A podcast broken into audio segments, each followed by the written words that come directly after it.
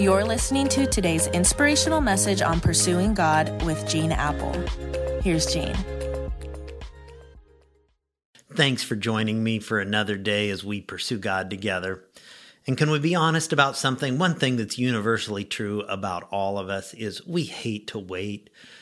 We hate waiting in fast food drive through lines, so we started having it dropped off at our door in 15 minutes. We hate hearing the words, wait just a minute, or let me put you on hold, or the item you requested is out of stock and on back order. We don't want to hear stuff like that. We want it now. Send it to me through Amazon Prime one day. I need that auto refilled s- subscription for K cups and skinny pop delivered to my doorstep before I run out. God forbid I even think about running out of these essentials. Ever had to wait there? Hospitals even have a room called a what? A waiting room, where you anxiously wait for news about the condition of the surgery results. Waiting can be one of the most difficult things we do in life. It's 2 a.m., your teenager's curfew was 11. There's been no call, you don't know where he or she is, and all you can do is wait. You're the maid of honor of your baby sister's wedding. She's seven years younger than you. She wasn't supposed to be the one who got married first, but all you can do is wait. For four years, maybe you've been on dialysis 10 hours a day, and every day you wait, hoping for your cell phone to ring to say there's a kidney available for immediate transplant. The fact is, many of you are in a season of waiting right now, aren't you? You're waiting and hoping and longing to have a child. You're anxiously waiting for the results of medical tests or biopsies. You're waiting for someone to change, for circumstances to change. You're waiting to hear whether or not you got the job. You're waiting for someone to love you, someone to forgive you, for God to prove to you that He's real.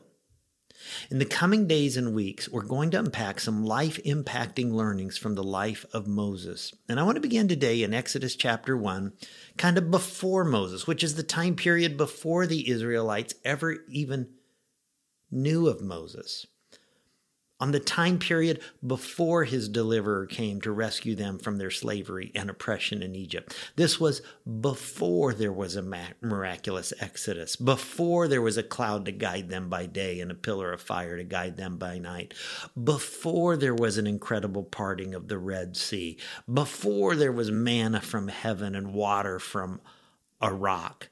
Before all of that, there was a long season of waiting for the Israelites. You see, God had promised them many years earlier that one day He would give them their own land, a land flowing with milk and honey, the promised land. But 400 years have gone by since then. Think about that 400 years. And no one has seen a promised land. And so they wait. They wait for deliverance. It seems like God's promise is dead. God has been silent now for nearly 400 years. Can you identify with that a little bit? Some of you feel like you're in a season of God's silence right now. You, you lift up prayers that don't feel like they're getting higher than the ceiling, and you wait and you wait. And I just want to give you this word today. Even though you may not feel it, God hasn't forgotten you. God hasn't abandoned you. God isn't done working in your life yet. He's the one who promises all things, even bad things, work together for good for those who love him.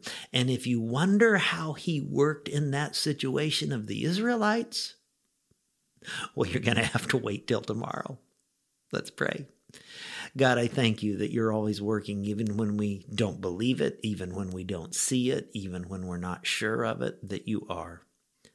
And I know I've got some friends here today who are in a season of waiting right now. And I pray that the coming days encourage them as we learn from the Israelites in Jesus' name. Amen. Catch you tomorrow.